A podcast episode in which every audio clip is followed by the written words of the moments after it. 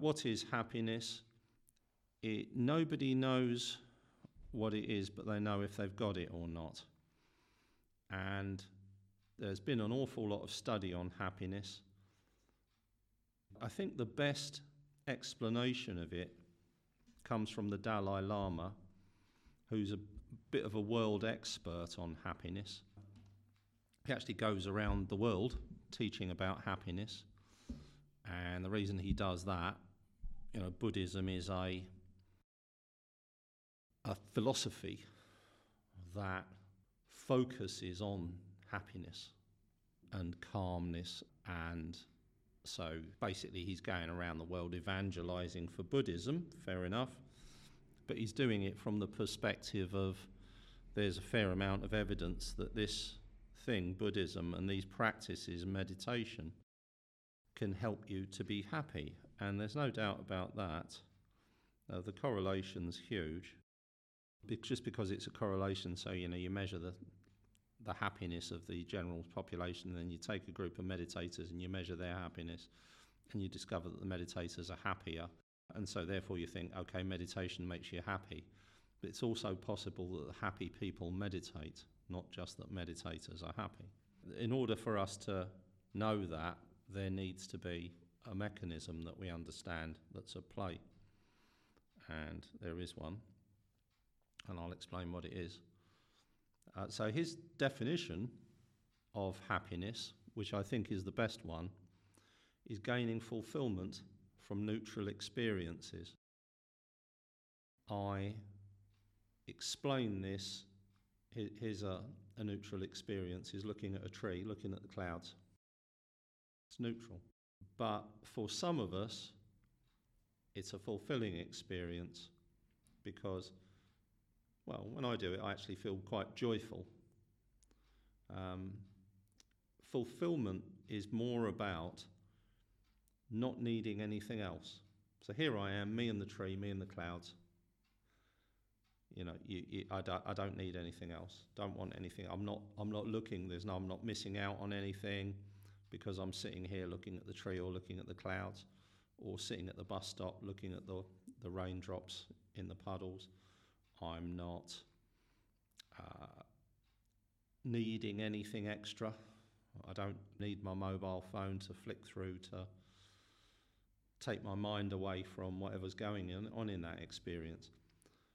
So, what, what is it about neutral experiences in the modern world that stop people from being happy? And we know what that is. As was, this was a study done by Dan Gilbert and Matt Killingsworth that I've quoted many, many times. I think it was in the journal Science in 2010. And uh, Dan Gilbert is a celebrity social scientist. And what they did is they distributed this app and it, it would buzz people randomly during the day and ask them 10 minutes ago, what were you doing? Was your mind wandering, and how happy are you now? And we learned from that that folks' minds wander about half the time. And most of the time, when the minds aren't wandering, they're doing something. So, this is the modern world. We're either doing something, an activity, or our minds wandering. And there's something that I've been focusing on a bit recently, which I refer to as the direction of the mind.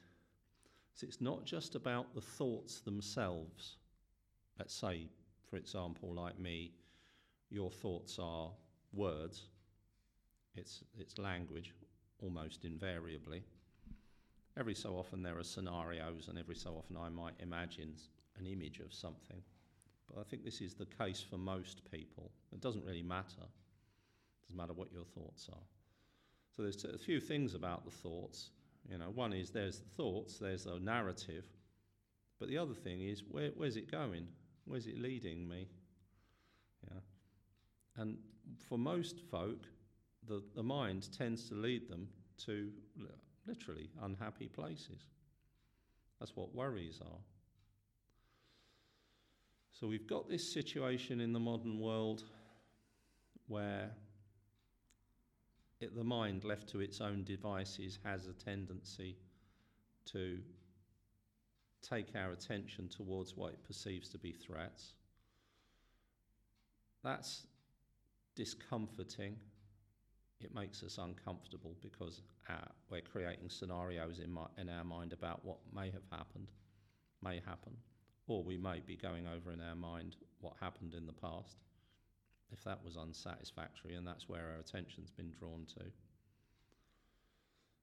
And what mindfulness meditation does is it helps us to break into that narrative. The dimensions of thought are duration and intensity. And as thought goes on, it tends to become more intense. So, you know, when you first start worrying about something, it might not be so bad, and then it, it grows. And the, so the worry with the duration of the thoughts becomes more intense. And meditation works in a whole lot of ways to neutralize everything in that process. Because we training ourselves to become aware, we become aware that the process is operating. Once we're aware that the process is operating, then we can bring our attention to the present moment. And the present moment is neutral experience. Let's say we're focusing on the breath. We can't distinguish between good and bad breaths. And was that a good breath or a bad breath? Just a breath. Of course, it's possible that you know if you've got a respiratory issue, then every breath is challenging. But without that, there you are, noticing the breath. And if you've got a respiratory issue, I suggest you focus on something visual, external and visual, mandala. It has the same effect, which is one of the reasons why we practice a number of different areas of focus. So, why are we unhappy? We're unhappy because of the mind. What is it about the mind? It's this tendency to focus on potential threats. That's what it's designed to do, but it's not designed to dwell on them. In the modern world, threats are abstract and persistent, so the mind's dwelling is abstract and persistent. And so that essentially gets between us and our happiness. Once we're present, we're present in the present moment which is a neutral experience. So, what we need to then be able to do is to extract whatever fulfillment we can get from the present moment. If the mind is full of unhelpful thoughts, then what we need to do is counteract that. So, you know, let's say you're worrying, worrying, worrying, and you think, oh, hang on a second. Here I am. I'm in the present moment. Here's the breath. There's a cloud. There's a tree. There's the, the colours of the lights on the windows. There's the uh, patterns in the curtains. I'm going to focus on that. And so you're focusing on that, but it's still hanging around in your body. The doom and gloom and despondency from the thought processes. So, what we need to do is to neutralize that, and that's where the gratitude practices come in compassion, gratitude, forgiveness, appreciation, connection, all of those. And then, because that neutralizes the unsatisfactoriness, and we're in the present moment, we learn that the present moment is a source of fulfillment. And the need for something external to distract us has gone away. So it becomes a preferred destination for the direction of the mind. And a lot of this happens subconsciously. We're not thinking about it, it's not part of a battle plan, but what happens is we focus on our practices and we're training our mind. And then in the day, because we've repeated the practice, gentle repetition, so you're training a kitty to use the litter tray, you just gently pick her up, put her in the litter tray, pick her up, put her in the litter tray. Just repeat that over and over again. Doing that, that's the training we need to become aware in the day that our mind has wandered and then bring our attention back to the present moment. And then we're in the present moment, what we need to do is gain the fulfillment from it, and we can do that through the gratitude practices. And what that does then, once we're in a present moment that's free of the modern world and its emotional baggage, then we're able to extract fulfillment from it. And all that means is we're actually gaining from the beauty of the experience of the present moment. And there's, there isn't anything intense enough to neutralize that sense of connection.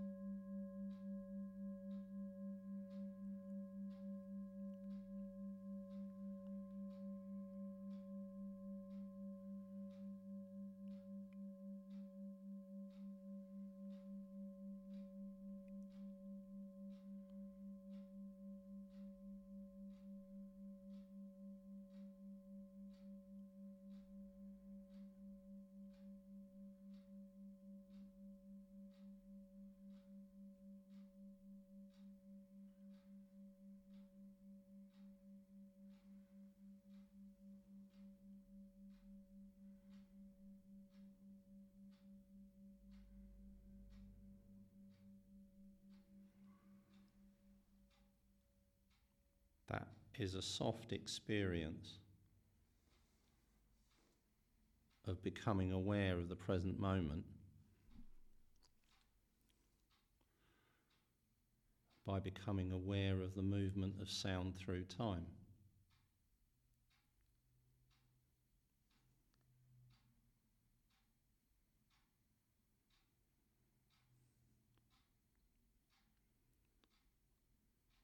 Sound is always there to notice its movement through time, even if the only sound that you can hear if you're in a super quiet environment is your own breath.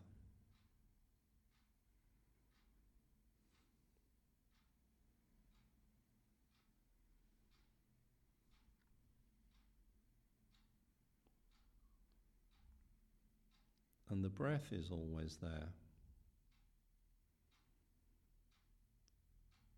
To notice its movement through time.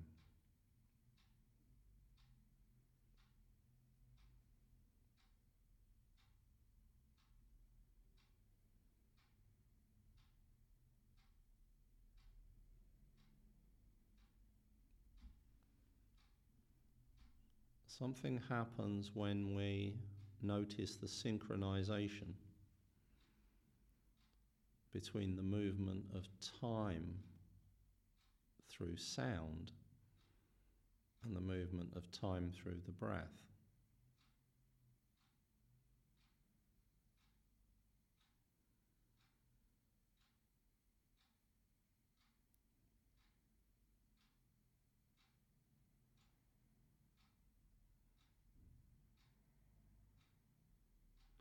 we can notice that they're both moving through time at the same speed.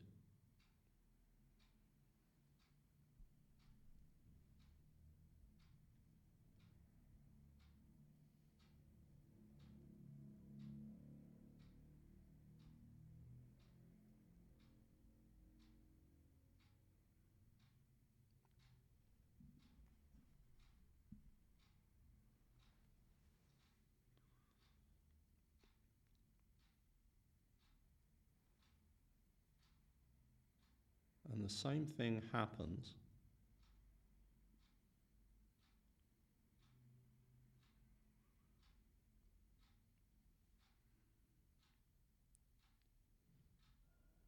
when we notice the rising and falling of the belly and the air entering and leaving the nostrils at the same time. So we open our awareness to allow ourselves to become aware of both of those.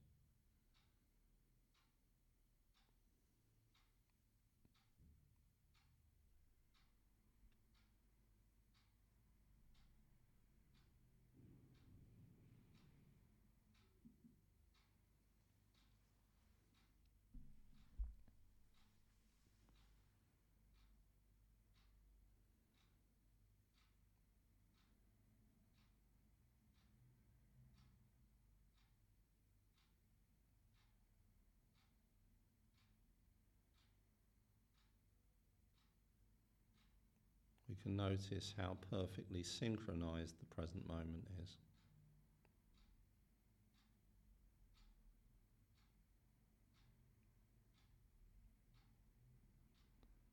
By being aware of this passage of sound through time, passage of the movement of the belly through time, the passage of the sensation of the air entering and leaving the nostrils, moving through time.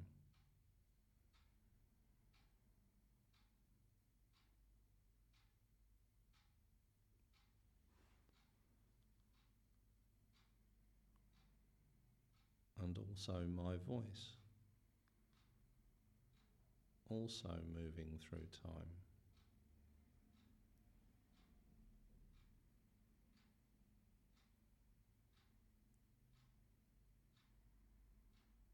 And your thoughts.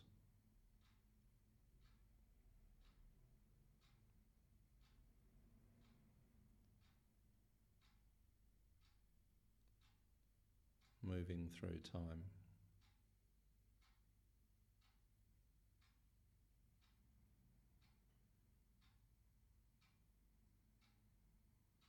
So if you witness thought, or if thought doesn't arise, you're waiting for thought to arise.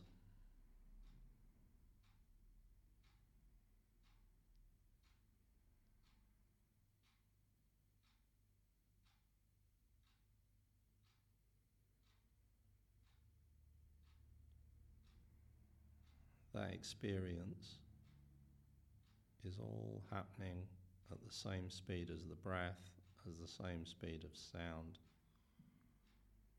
as the same speed as my voice.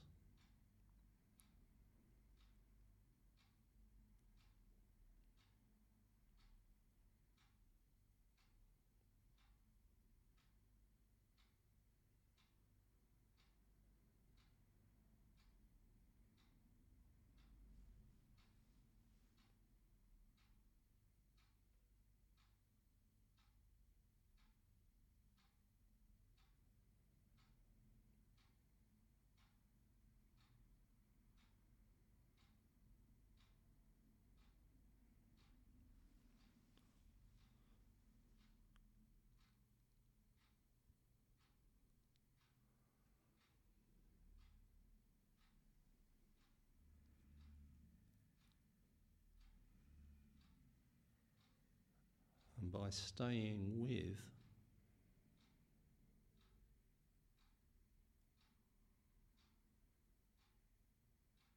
that movement through time.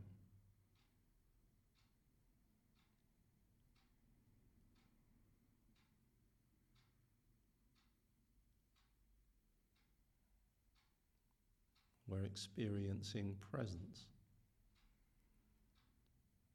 or mindfulness as they like to call it.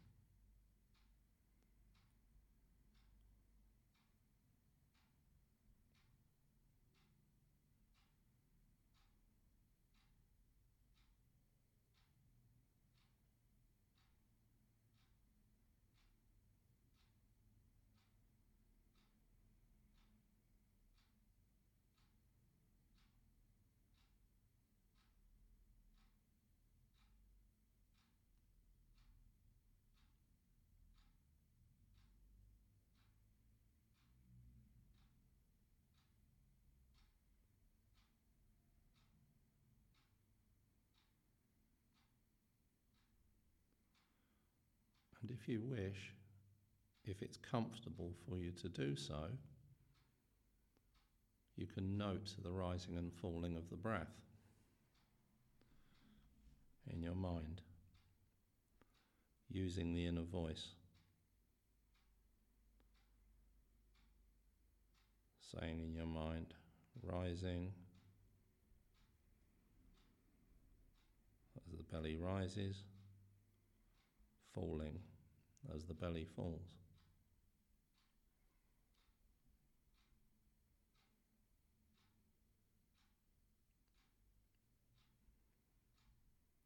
Then we're noting the breath. Rising, falling. Doesn't matter if the mind wanders, whenever you notice, you return to the breath.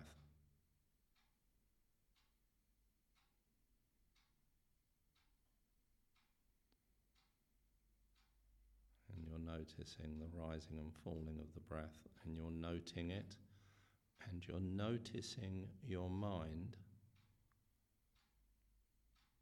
creating the language in your mind as it repeats, rising falling.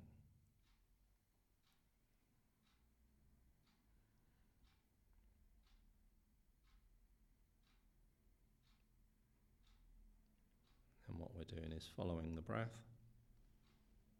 we'll just practice this for the next few minutes.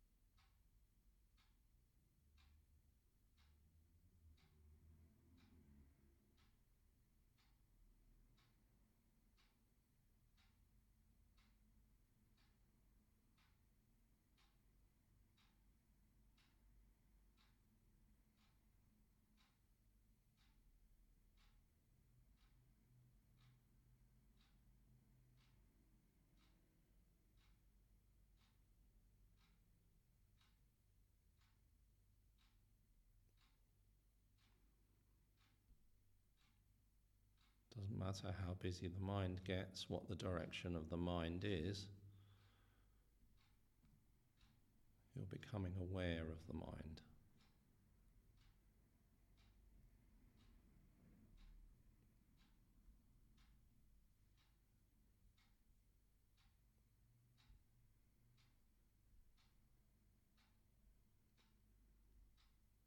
noticing the mind.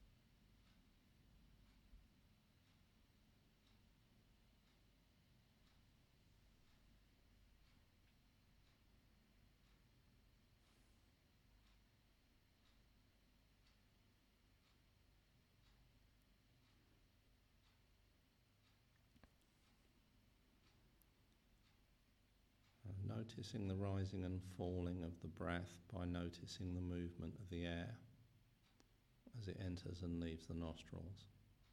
Ideally, if you prefer to notice the movement of the breath in the belly, you can carry on with that.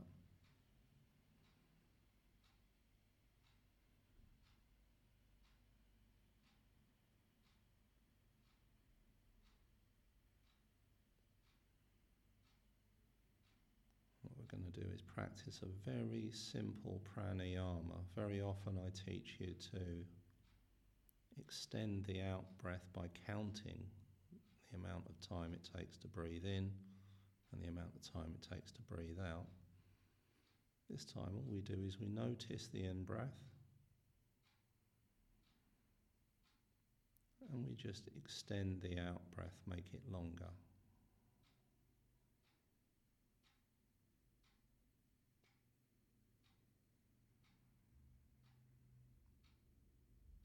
So the body's breathing in at its own rate, it's choosing.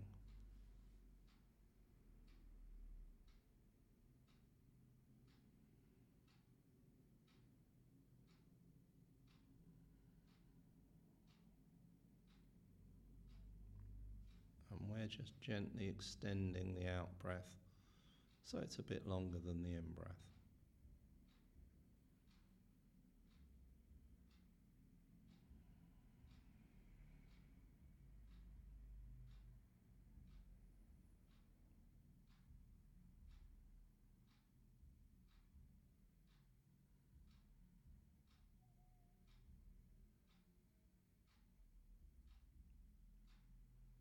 One way to do this really easily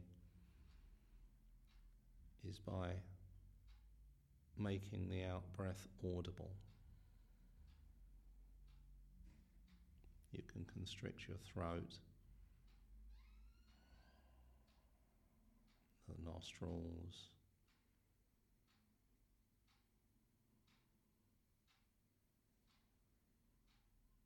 We even seem to be able to do it down in the by the lungs.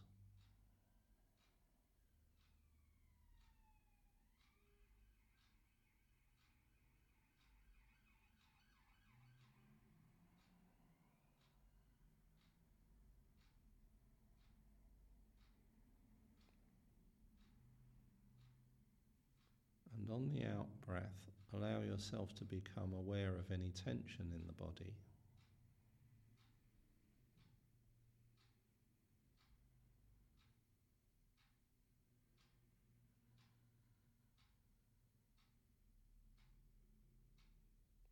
as you breathe out. So if there's, let's say I've got tension in the face, I'm breathing in normally, just allowing the body to breathe in in its own time. As I breathe out,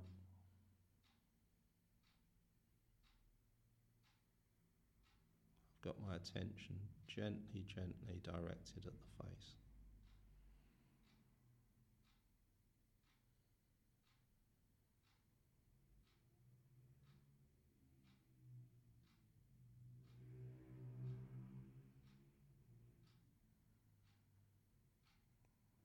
Tension in the jaw, I do that for the jaw. Remembering the benefit of posture, finding a nice comfortable posture.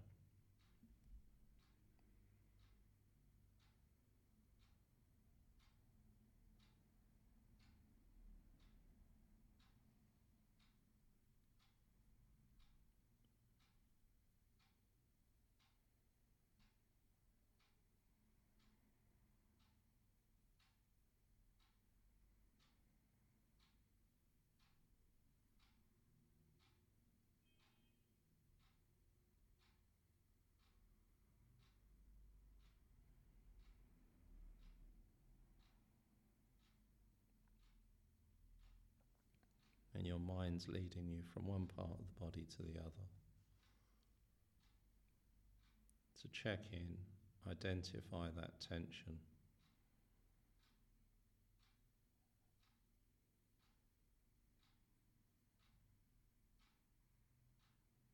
And release it by gently focusing on the out breath.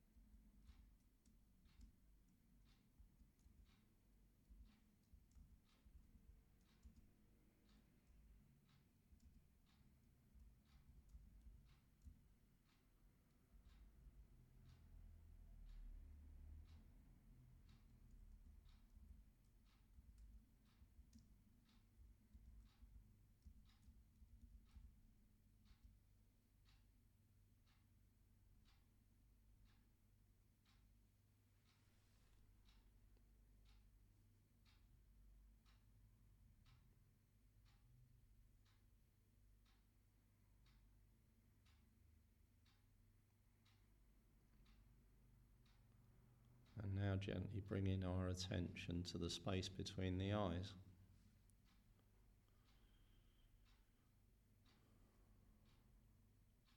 Or between the eyebrows.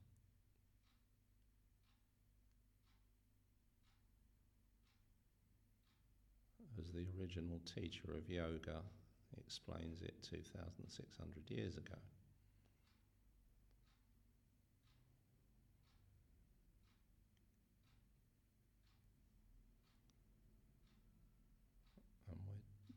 Just softly and gently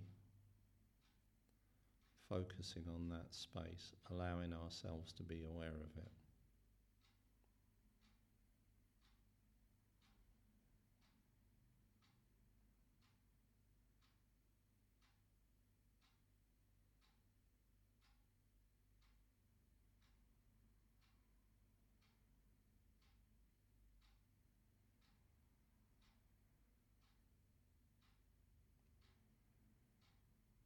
And then we're aware these phenomena in the background, whatever sound there is, the breath rising and falling, an awareness of presence or movement around us, voices, people, traffic, constantly moving city.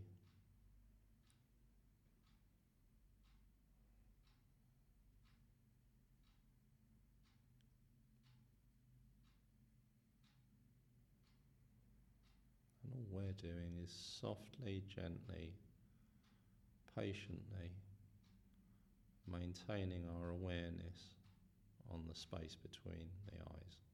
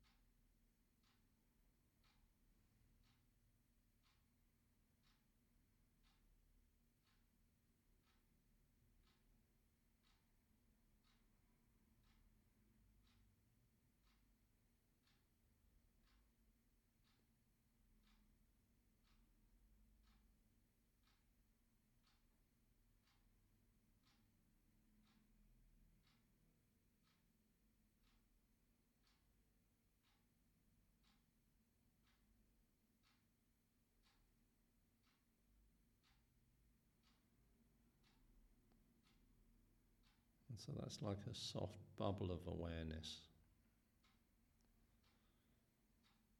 It's not a sharp focus, it's a soft and warm focus. And what we can do is extend it and allow that focus to grow until we become aware of the space around us. So that's the space above us to either side, below us, behind and in front, all to a distance of about an arm's length away from the body.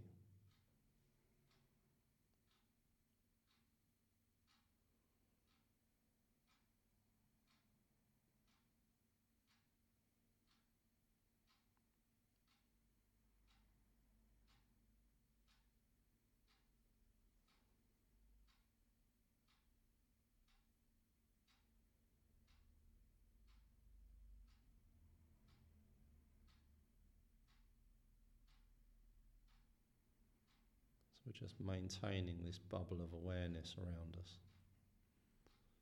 If you're a visual person, you might prefer to visualize it.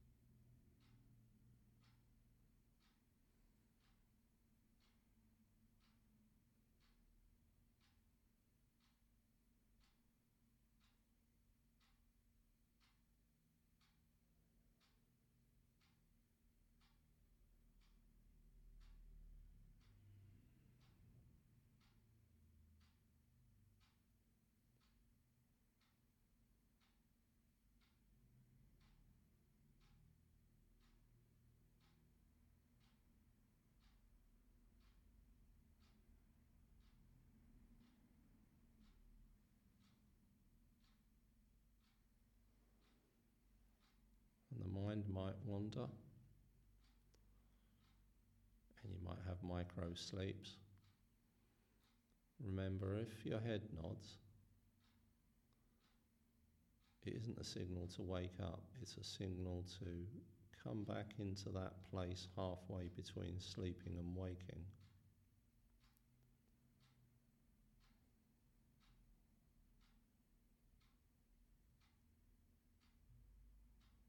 Which is where you were just before you fell asleep.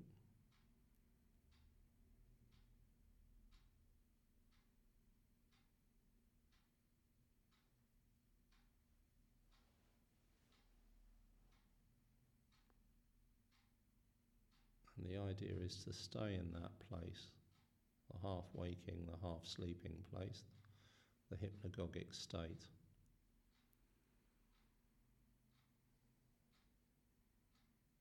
A little bit like if you're walking along a beach and there's these tiny little waves washing over your ankles. The waves broken further out, and all you get is the tiny little bit. So, one moment you're dry, the next moment you're wet. And you choose to carry on walking along the edge between the water from the waves and the dryness when they've washed away. And that's what we do with the sleep. We stay in that place where we're half awake and half asleep. Don't worry if you drift off again, your head will nod, and that will help to bring you back. I spend about five minutes, ten minutes there, and that's like having a decent power nap, invigorating, energizing.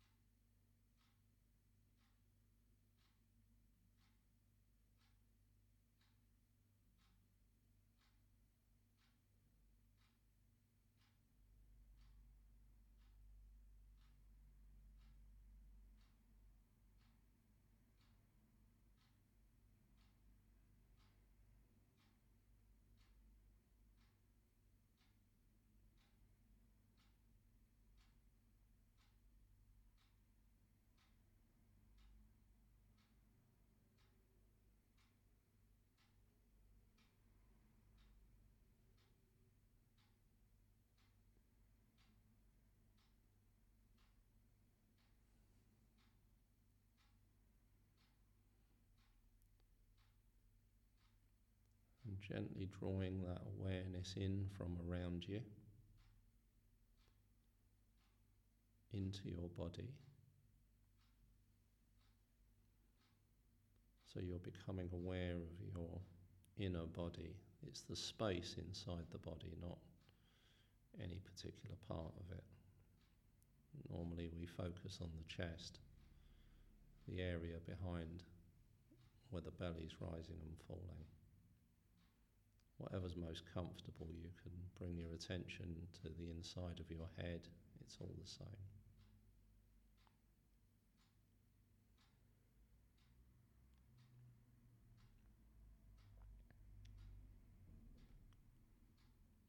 And that's the first part of the preparation. And the second part is to bring your awareness into your body too.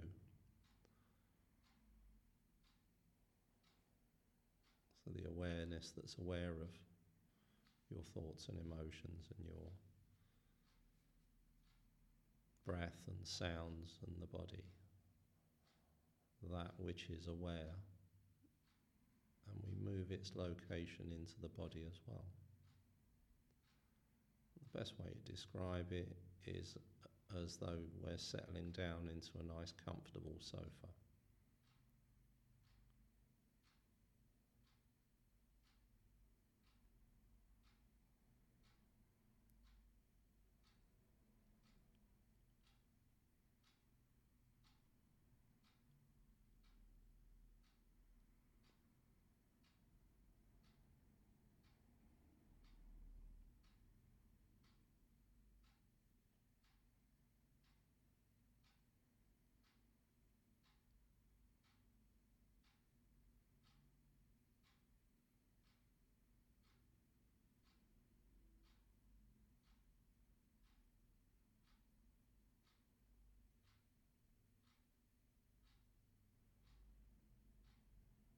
Settling down inside our body, and our attention is also on within the body.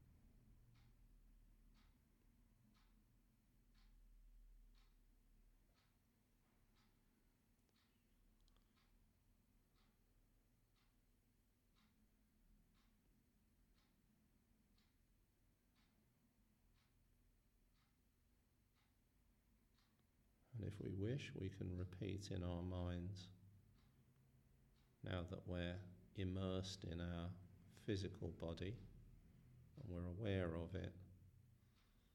We can repeat the self compassion mantra. May I be well. May I be happy. May I find peace of mind.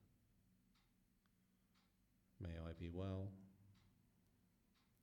May I be happy. May I find peace of mind.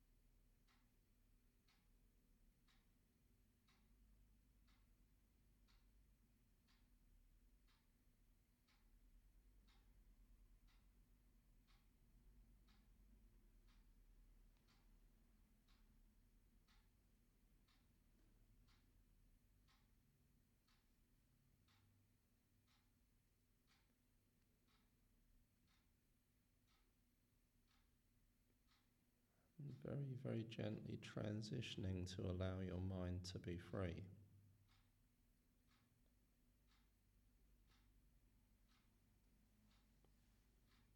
Allow the mind to choose its point of focus or its what it wishes to be aware of.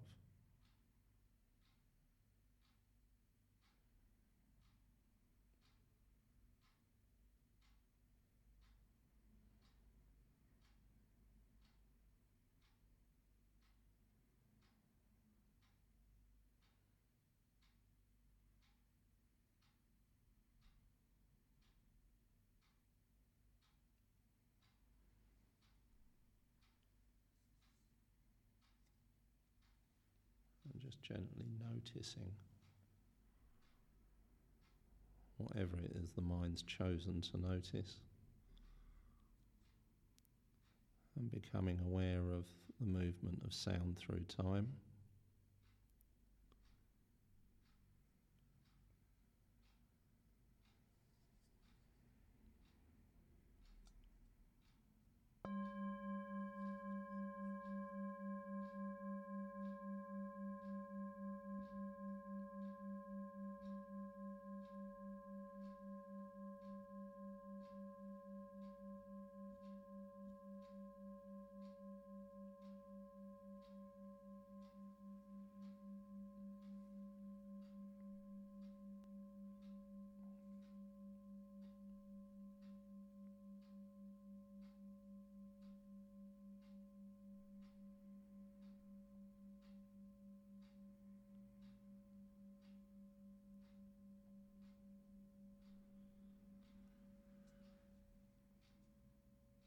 Gently returning your attention to your surroundings.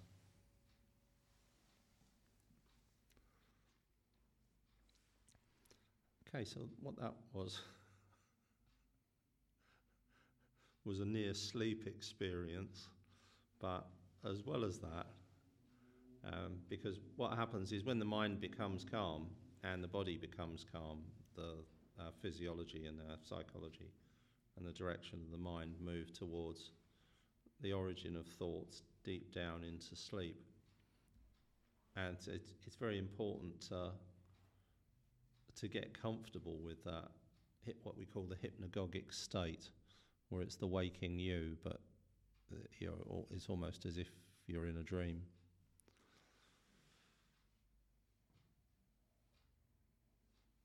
So, you know, that's also an investigation of the present moment. You know, we're noticing the present moment where we're aware of our internal experience, we're aware of the present moment when we're noticing our external experience. And, and in time, with practice, we're training our body and mind to be aware that it's always there. And then it will find its way there more often than not, um, more and more over time. And then gratitude practice at the end, softening the whole experience.